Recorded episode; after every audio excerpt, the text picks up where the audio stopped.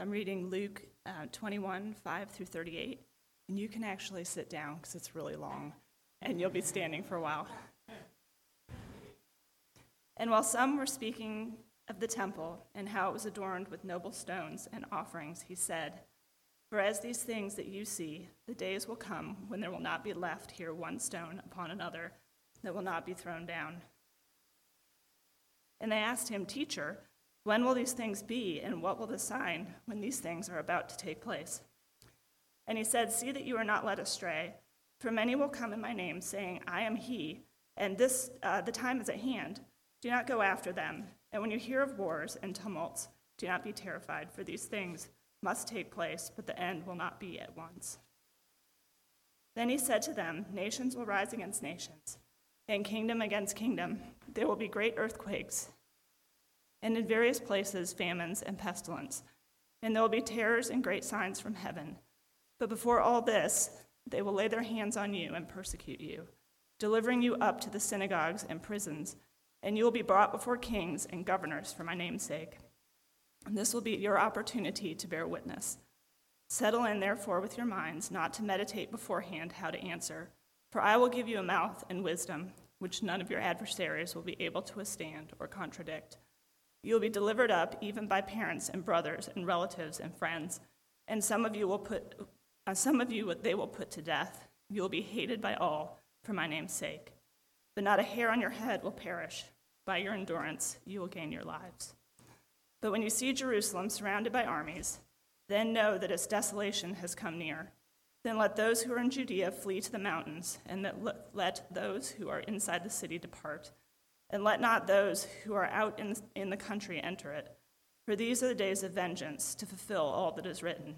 Alas, for women who are pregnant, and for those who are nursing infants in those days for there will be a great distress upon the earth and wrath against the people. They will fall by the edge of the sword and be led captive among all nations. And Jerusalem will be trampled underfoot by the Gentiles until the times of the Gentiles are fulfilled. And there will be signs in sun and moon and stars, and on the earth distress of nations and perplexity, because of the roaring of the sea and the waves. People fainting with fear and with foreboding of what is coming on the world. For the powers of heaven will be shaken and then they will see the Son of Man coming in a cloud with power and great glory. Now, when these things begin to take place, straighten up and raise your heads, because your redemption is drawing near. And he told them a parable Look at the fig tree and all the trees. As soon as they come out in leaf, you see for yourselves and know that summer is already near. So also, when you see these things taking place, you know that the kingdom of God is near. Truly I say to you, this generation will not pass away until all has taken place. Heaven and earth will pass away, but my words will not pass away. But watch yourselves, lest your hearts be weighed down with dissipation and drunkenness and cares of this life. For that day will come upon you suddenly like a trap, for it will come upon all who dwell in the face of the whole earth. But stay awake at all times, praying that you may have strength to escape all these things that are going to take place and to stand before the Son of Man. And every day he was teaching in the temple but at night he went out and lodged on the mount called Olivet. And early in the morning, all the people came in, uh, came to him in the temple to hear him.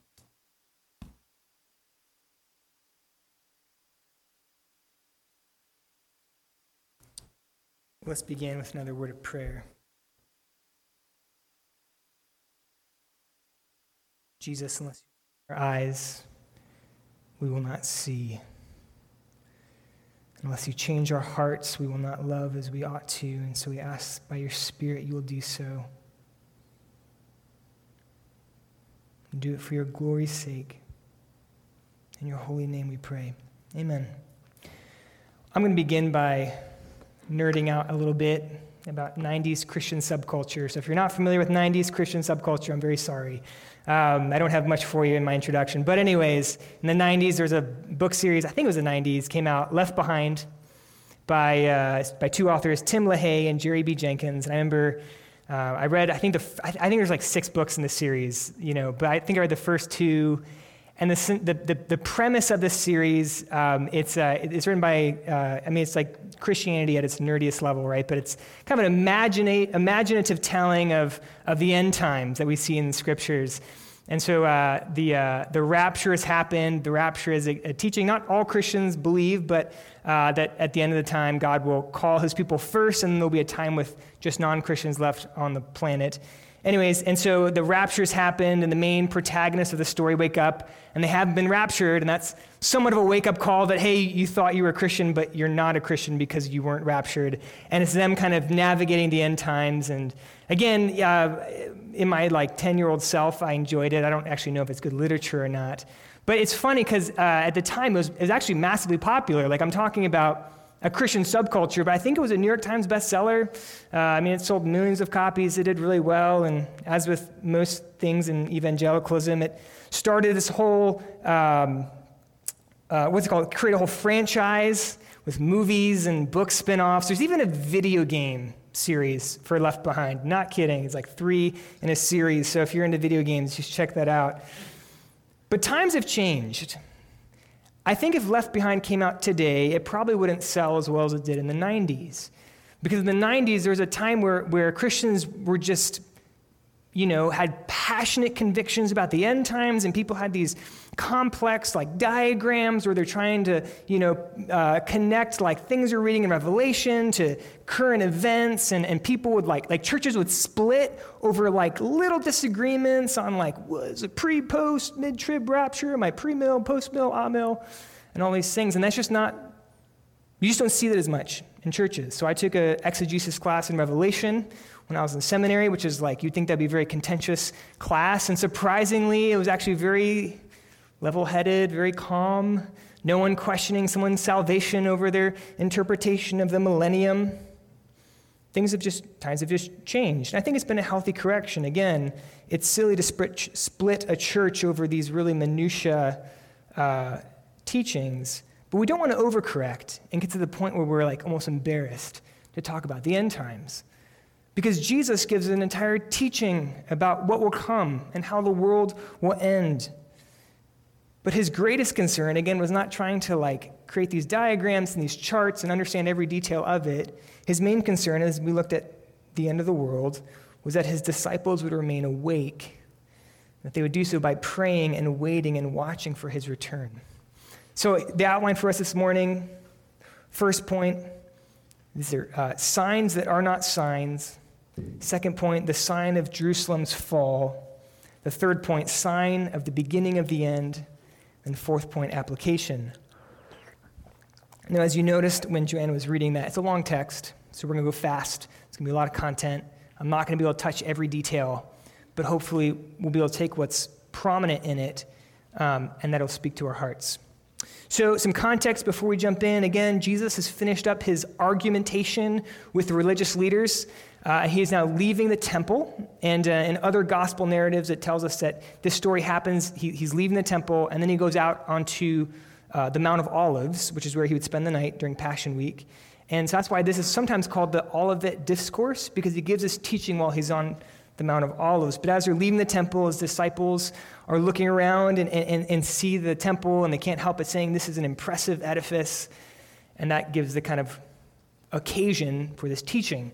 Now, when we first read this and they're talking about, oh, Jesus, what noble stones, you may think that's an interesting compliment for a building.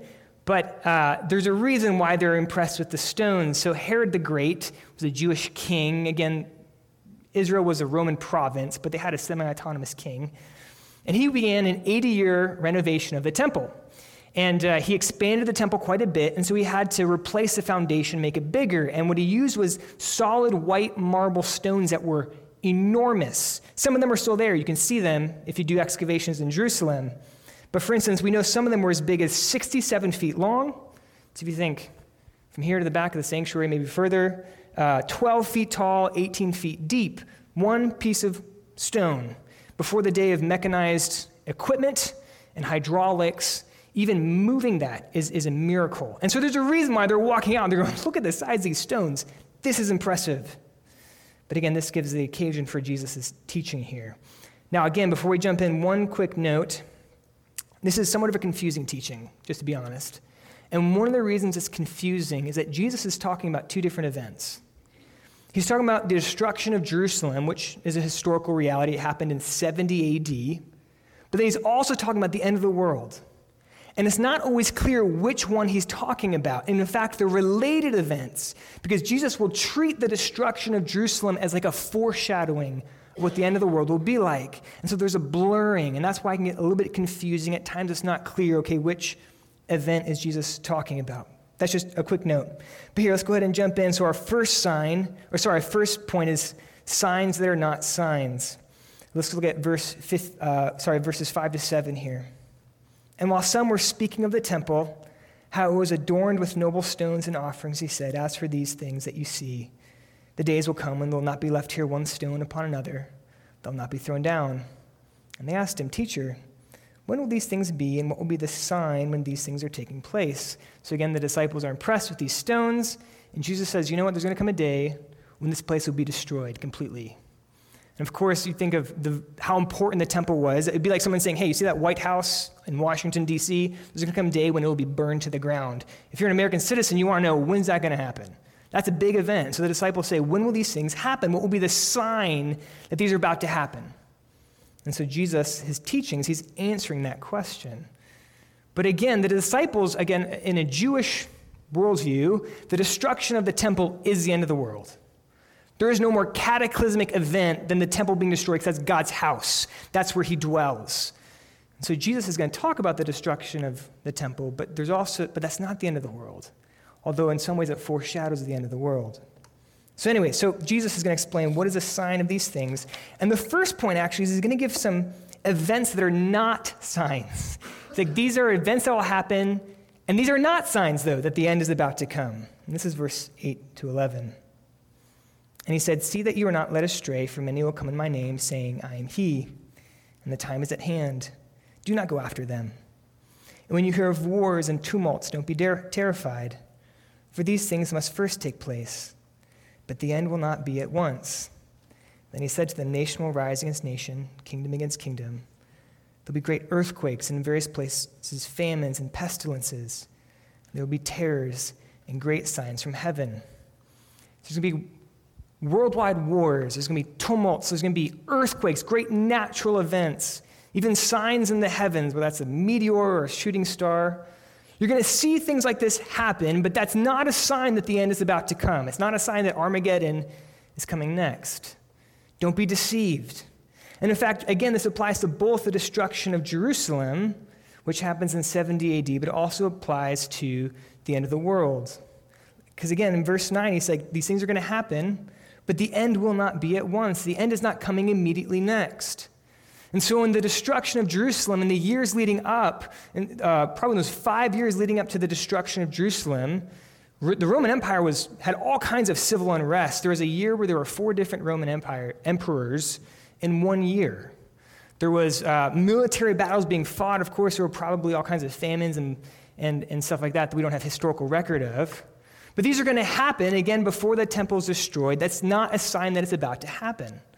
Likewise, in the 2,000 years since then, we've seen great wars and great natural phenomena and all sorts of things happen. Don't be deceived. That doesn't mean the end is about to happen. And the reason this is important is if we start making predictions like, oh, you know, some world event happened, this means that Jesus is coming back, and then he doesn't, it's incredibly disillusioning right? So, of course, Pat Robertson came out a couple days ago announcing that Russia's invasion of Ukraine is the beginning of Armageddon. But what Jesus is saying is look, there's going to be great wars. It might be the beginning of the end, but that's not the sign that it is certainly coming. So let's not make predictions that, you know, again, these, these certain predictions that we don't know. Don't be deceived. These are signs that are not signs. It's just part and parcel of living in a world that's torn by sin and rebellion against God. We have more signs that are not signs, verses 12 to 18, after these kind of like national event or these uh, global events. But then verse 12, but before all this, even before these signs that are not signs, they will lay their hands on you and they'll persecute you, and to deliver you up to synagogues and prisons, and you'll be brought before kings and governors for my namesake. And this will be your opportunity to bear witness. Settle it, therefore, in your minds not to meditate beforehand how to answer. For I will give you a mouth and wisdom, which none of your adversaries will be able to withstand or contradict. You'll be delivered up even by parents and brothers and relatives and friends. And some of you they'll put to death. And you'll be hated by all for my name's sake. But not a hair of your head will perish. By your endurance, you will gain your lives. Another one of these signs that is not necessarily a sign of the end is that there'll be great persecution against Christians. And this isn't just social hostility, some will die. And of course, again, Jesus is part of this prediction is, is, is leading up to the destruction of the temple. And we see this fulfilled in the lives of the apostles themselves in Acts. When Peter and Paul and James are put in prison, some of them are flogged or beaten publicly, some of them are, are killed even. This is fulfilled in the lives of his disciples in the next 10, 20, 30, 40 years. And of course, again, this is also speaking about the life of the church. There's going to be seasons of persecution. There's been seasons in the past, there'll be seasons in the future. That's not necessarily evidence that the end is about to come. so, if in America, in 30 years, America ceases to be a place that values religious liberty, that doesn't mean the end is about to come. It might be. But this is a sign that is not necessarily a sign that the end is coming. Instead, what persecution is, is an opportunity. Verse 13 this will be your opportunity to bear witness. What Jesus is getting at is a Christian, when, when a Christian witnesses and says, Hey, I believe, in, I believe in Jesus Christ, I believe he's the light of the world, I believe he is the redemption of, of humanity. Like, and we're all living comfortable lives. It's like, well, that's interesting, but it's not particularly compelling. Like, you're a nice person, but so is everybody when life is easy. But when Christians are persecuted, when they're dragged you know, to prison unjustly, when their possessions are taken from them, when they're beaten because of their confession in Christ, and they still choose to preach the gospel, at that point they are preaching the gospel with a megaphone. And it's a lot more compelling.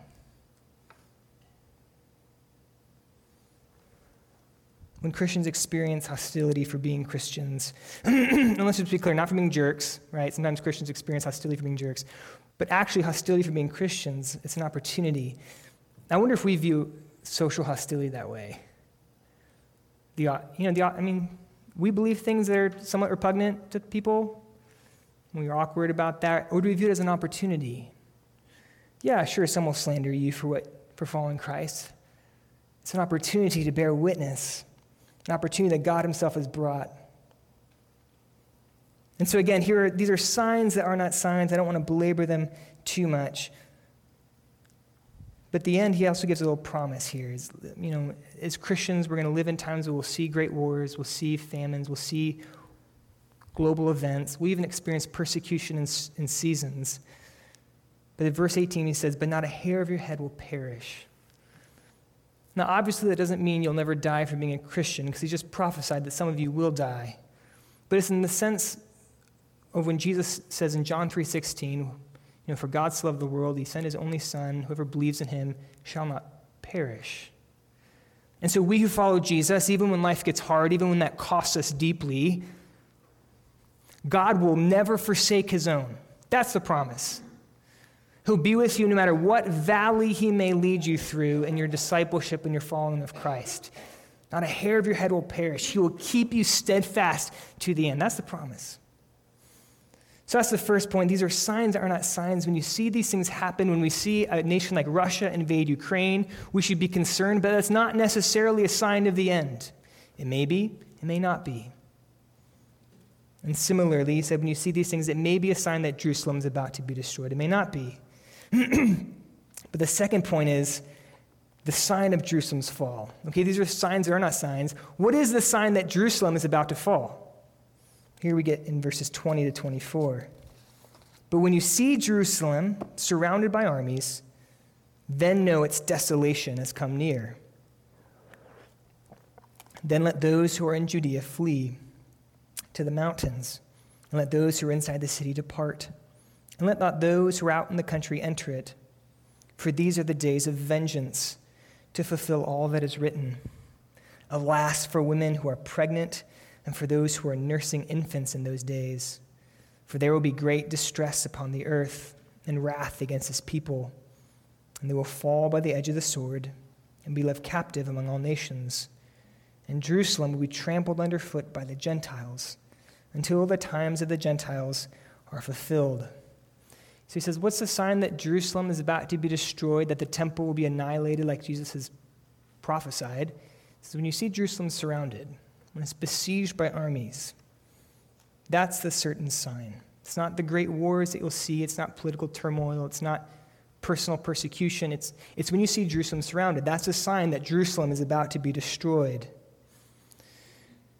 and when you see this sign, run, because it's going to be an awful event. Again, he describes it as a time of distress, alas, for women who are pregnant.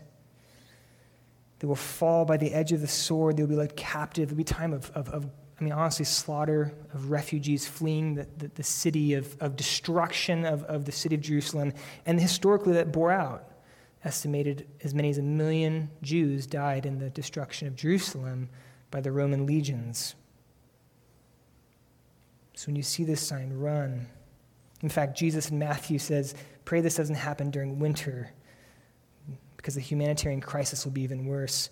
I'm sure you've been following the invasion of Ukraine to some extent. The estimates now are over 600,000 uh, Ukrainians have fled the country, and, and they think that if Russia invades all of Ukraine, that could, uh, that could eventually be as many as 4 million Ukrainians leaving the country. Uh, they're saying they haven't seen this many um, refugees fleeing across Europe since World War II. And so it's a humanitarian crisis, and if you look at you know, any news outlet, they just have pictures of people fleeing the country, cramming into trains, you know, uh, elderly and, and women and children, and carrying the clothes they have on their backs, and looks of just desperation and honestly shell shock, like that this could happen. That's what Jesus is depicting in the fall of Jerusalem. He says that's what it's going to be like. And the reason, in verse 22, for these are the days of vengeance to fulfill all that is written. It's, it's God's judgment on his own people. God had sent his son to his people, and they had not just rejected him, they had crucified him. And so now are the days of judgment, and it'll be awful. But again, Jerusalem falling would have felt like the end of the world for a Jew, but it wasn't. But what it was is a foreshadowing of what the end will be like. In the same way, the destruction of Jerusalem was terrible and awful, terrifying because it was God's judgment. So the end of the world, in the same way, will be awful and terrifying because it'll be God's judgment. Again, when we see Ukraine being invaded, that isn't necessarily a sign of the end of the world, but it should be a foreshadowing to us and ought to make us tremble and to pray for our neighbors who don't know Christ. God's judgment will be terrible. Now, a quick explanatory note before I move on. In verse 24, he talks about the times of the Gentiles, and it's like, what is Jerusalem be trampled until the times of the Gentiles are fulfilled? And likely what he's referring to is, is how he says it in Matthew 24, 14, where he says, This gospel of the kingdom would be proclaimed throughout the whole world, and then the end will come. The times of the Gentiles is the time of the mission so that we, who, as far as I know, are all Gentiles in this room, worshiping 2,000, you know, thousands of miles away from where Christianity was born, can know Christ. This is a time when Gentiles will become Christian. It's the mission to the Gentiles. But, anyways, just an explanatory note on that one. So, again, the first point, the signs that are not signs. The second point, the sign of Jerusalem's destruction.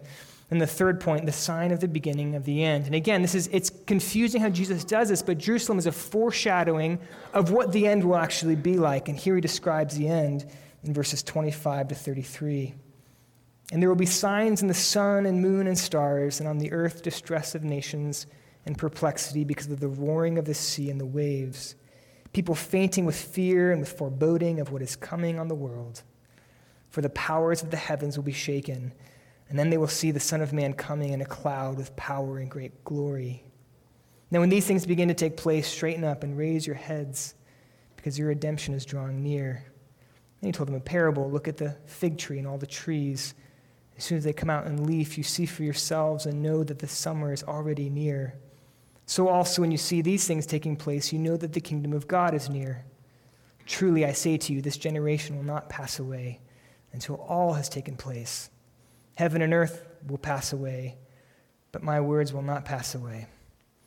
So Jesus has told us look, when you see again global events, wars, famines, persecution, this is not necessarily a sign that the end is about to come. What is the one true sign? It's when we see Jesus come back. It says he'll be descending uh, uh, on a cloud. We don't know if that's metaphorical language, but the point is that Christ will come back and everyone will know that he's back. Again, Matthew uses the language, it'll be like lightning that lights up the sky. Like no one, when they're looking out, says, Oh, I saw a lightning bolt, no one else saw it. No, no. When lightning happens, everyone sees it. And when Christ comes back, we don't know how this will be the case, but everyone will know. So don't be deceived. If someone comes and says, Hey, Jesus came back, he's in my basement. No. If Jesus comes back, like everyone will know. And over 2,000 years, there have been many messiahs, quote unquote messiahs, who have come. There's been world religions started out of messianic claims to be the Messiah. It's not true. When Christ comes back, everyone will know. And that's not the end, it's the beginning of the end. Because when Christ comes back, the people who have already rejected Christ, the nations of the world, will, basically wage war on Christ and the hosts of heaven. And that is what the Bible calls Armageddon. Again, we don't know how much of this is metaphor, but there will be a great final battle.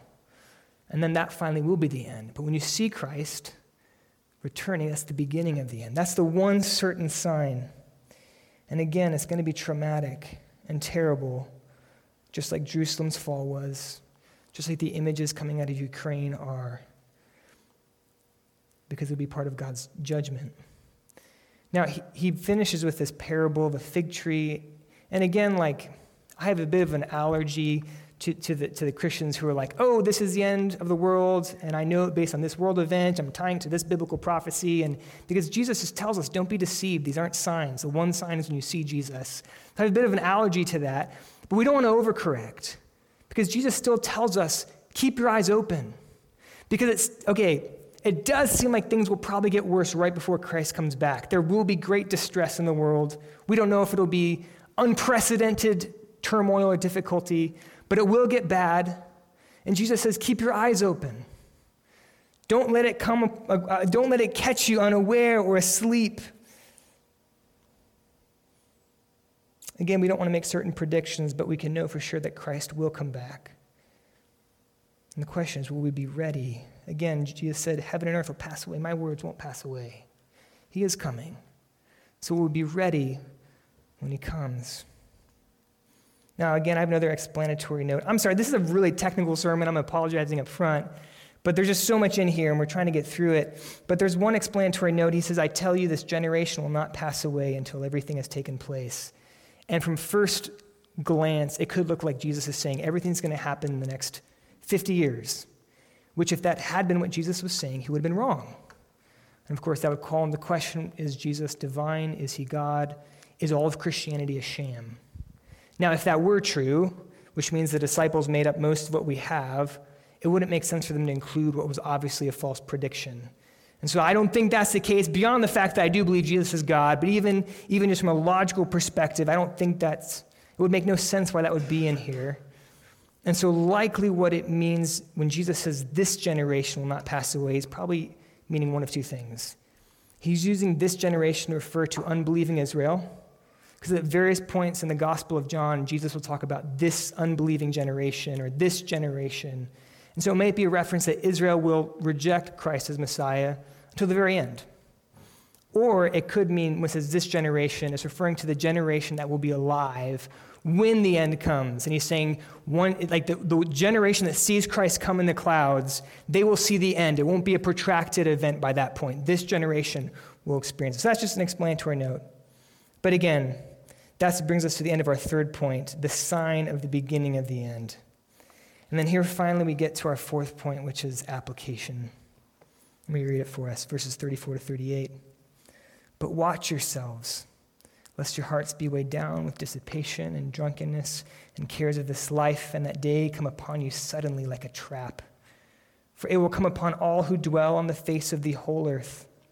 But stay awake at all times praying that you may have strength to escape all the things that are going to take place and to stand before the Son of Man. And every day he was teaching in the temple. But at night he went out and lodged on the mount called Olivet, and early in the morning all the people came to him in the temple to hear him. I, um, I really struggled with this last point, and I actually uh, I wrote it three times and, and you know, wrote it through, scrapped everything, start over again. And I, you don't, I mean, the way I usually write a sermon is I write it and then I edit it extensively. I almost never just scrap it. But I just, I would write it out. I was like, that's not it. Psh, scrap it, write it out. And the reason I struggled is I just, I feel a burden for our church for this passage. And I just, I, I didn't know how, I didn't want to come across wrong. And so I think, I think what I have is what the Spirit wants us to hear. And I hope that it is helpful to us as a church. In this, Jesus has given us a foreshadowing or a foretelling of what's going to come, the end of the world. And there's going to be a long wait, 2,000 years and counting. And so this is what he wants the church to know as they're waiting. It includes a warning, and then a command, and then a reason for that command. And first, the warning watch yourselves, lest your hearts be weighed down with dissipation, drunkenness, and the cares of this life. Dissipation, probably not a word we use a whole lot. The idea is overindulgence, usually refers to alcohol, um, but just like the word binging can refer to alcohol, but can refer to food, and now can refer to Netflix, can refer to all kinds of things. The idea is an overindulgence in the good things of life or the pleasurable things of life. Dissipation, drunkenness, that's pretty self explanatory. And the cares of this life, just life, work, parenting, groceries, saving for the future, all the obligations, the things that you, you have to care about if you're going to live. Now, what's interesting is in these, in these three things he wants us to be careful about, two of them are obviously sins, right? So dissipation, overindulgence has within it this inherent idea of it's too much. Drunkenness, obviously a sin. But the cares of this life, like that's just life. Hakuna matata is not a biblical principle, okay? We have cares. What is Jesus getting at here? And his, his emphasis is not on which ones are inherently sinful or not. His emphasis is on this. It's on the weighing down of our hearts that can happen through these things. Watch yourselves, lest your hearts be weighed down. And the sense there is being tired. Like these things tire you, spiritually speaking. They dull your alertness, spiritually speaking.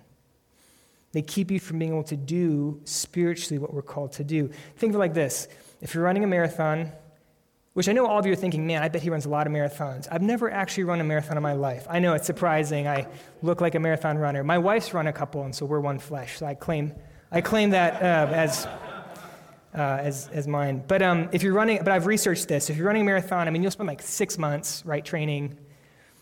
But then the, the three weeks before the race, you begin to do what's called tapering, which means you, you're lessening the number of miles because by then you've, you've maxed out your, your stamina, you're not getting any faster, but you're trying to make sure that your legs are fresh for the day of the run. So you start tapering. You're lowering the mileage of weekly runs, and then you get to the week before, and you're really not running more than like three or four miles. Then the like two or three days before, like you're not running more than two miles at like an easy jog because you want your legs to be fresh. Like you don't need to build any more strength. You're, you're trying to make sure you're not tired for your run. What you will not do is go hike a mountain the day before your marathon, right? Or you won't stay up till two in the morning playing video games. Or you won't go out and just get hammered drunk the night before because it's going to weaken you for your run. It's going to, it's going to weaken your ability to run your best. This is what Jesus is getting at. These things tire us. They, we're, we're in a, a, a, spiritual marathon and we need our strength. And these things tire us, they sap us of our strength. They keep us from being able to run the race that we're called to run. But these really call for wisdom and discernment. Because, again, okay, drunkenness, okay, don't get drunk. That's an obvious one. But like dissipation, like when is something overindulgence? I think you could watch a movie and not be overindulging. When does it become something that's dulling our, that's weakening us spiritually? This is this just calls for wisdom and discernment. According to the Bureau of Labor Statistics, the average American watches three hours of TV a day. That's just TV. If you add like social media and all other screen time, it'd be probably quite a bit of time. I think we could say, hey, look, if you're watching three hours of TV a day, that's overindulgence. Maybe disagree with me. Let's talk about it. But I would say that's overindulgence. That's too much. That's dissipation. But at what point does it become that? But the question we want to ask is not when does this become overindulgence? The question we want to ask is is this helping me run well? Just like the day before you run a marathon, like you're not like, how far can I run before it starts weakening me? It's like, no, what will help me run well? What will help us run well the spiritual marathon? That's a much better question to ask when we're thinking about overindulgence. Or we think about the cares of life. Again, we all have cares of life. We're not supposed to quit our jobs and, you know, sit at home with no responsibilities. That's, that's not what God calls us to. But at one point, do the cares of life begin to weigh our hearts down so that we can't run this spiritual marathon? Well, I think it's safe to say if you're so busy to participate in the life of the church, like if you don't have a morning and an evening a week to spend with God's people, you're probably too busy. And honestly, unless you're working nine hours a week, you're not too busy, right? That's one extreme, right? And, and there's always exceptions, right? But, anyways, that, we could probably say that's too busy. But again, at what point are we, are, are we so focused on the things of this life that they're weighing our hearts down? Well, again, question to ask when is too busy too busy? Are you too busy to run well? That's why it calls for wisdom and discernment. I can't answer that for you. Are you too busy to run the race well? Well, that's the warning. Watch out. Watch yourselves, lest your hearts be weighed down with, with these things that, that tire us out spiritually, that, that, that, that um, blur our alertness. But then the command, verse 36 But stay awake at all times, praying that you may have strength to escape all the things that are going to take place and to stand before the Son of Man. He says, Stay awake, be spiritually alert, be sharp, don't fall asleep. How? By praying. That's how we stay awake. We pray. I mean, obviously, the first one is like, don't be weighed down by all these other things, by dissipation and drunkenness and cares of life, right? It's like, if you don't want to fall asleep, don't take sleeping pills. But then, how do you stay awake? It was by prayer. This is amazing. This is the Lord of life. What's the one thing you need? Prayer. If you talk to a seminary professor, he'll tell you you need more theological training and more degrees. If you talk to a Christian psychologist, they'll tell you you need better rhythms of life, you need more emotional awareness. If you talk to a, an associ- association worker of, of the, like the Louisville Regional Baptist Association, it's like, what do churches need? He'd say, we need more strategies of outreach. Jesus says, what do we need more of? We need more prayer. That's how we stay awake. And the beautiful thing, it's like, oh, how do I apply that? I got a way for you to apply it. Prayer meeting tonight, 5 p.m. It's like God knew what he was doing in having this text for tonight. We also have our, our Lenten prayer schedule where you can, you can sign up for an hour of prayer. By the way, just so this is clear, I am not in the sanctuary during that time. Like if you're not signing up, it's like that'd be super awkward to sit in a sanctuary with Mike for an hour. I will be down in my office making sure no one's robbing us, but the sanctuary is empty for you. And we still have slots left. You know, unless you work Saturday morning, why not? Sign up for a prayer slot. The one thing we need is prayer. But there's a reason we need more prayer, and it's because of what's ahead. And this is the last part of this fourth point. The reason for the command, which again is in verse 36. So he says, The command, stay awake and pray. Why? So that you may have strength to escape all the things that are going to take place and to stand before the Son of Man. He's not saying pray so that you might escape suffering. Jesus promised, you follow me, there's going to be suffering that comes with that. It's that we might escape the temptation, that we might stand, that we might stay awake. So when Christ comes back, we might be standing to greet him. There's a, I, I think this has got to be intentional. But this is very similar to what's going to happen just a chapter later when Jesus prays in the Garden of Gethsemane, and he has his disciples, and it's late at night, and he says, Stay awake with me and pray. Watch with me and pray. And they fall asleep. And you got to think if they had known that night their Lord was going to be betrayed and the next morning crucified, they would have been able to stay awake and pray. And so, what Jesus is saying is stay awake and pray because of what is coming, because there will be trials. None of us know what this year is going to bring. If life is, is pleasant now and, and it's at a good pace, praise God and use it to pray and strengthen yourself so when the trials come, you might stand. When the temptations come, you might not fall. Jesus says, pray because what's coming ahead, there will be trials and temptations. So watch and pray. Stay awake and pray. Vine Street, Jesus, Jesus is coming back. Again, there's so much about the end times that we don't understand, but we know this that he's coming back. And before he comes back, there will be hardships and there will be trials, but we know that our Lord will walk with us through any of them. He is our shepherd who goes before us. So watch and pray. Stay alert. Commit yourself to praying because we're running a spiritual marathon. And we need our strength to run it well. And we want to be ready when Jesus comes back. Let's pray.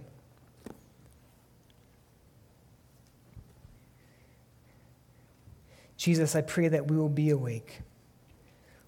Lord, rouse us from our slumbers. Help us to see the realities that you proclaimed of your kingdom that is here among us, of the advancement of your kingdom, of, of the defeat of the powers of darkness.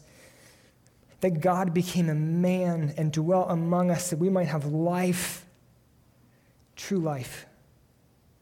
God, may, we, we just we confess we forget and our hearts grow dull. So wake us that we might know true joy. We ask this in the name of our dear Lord Jesus Christ. Amen.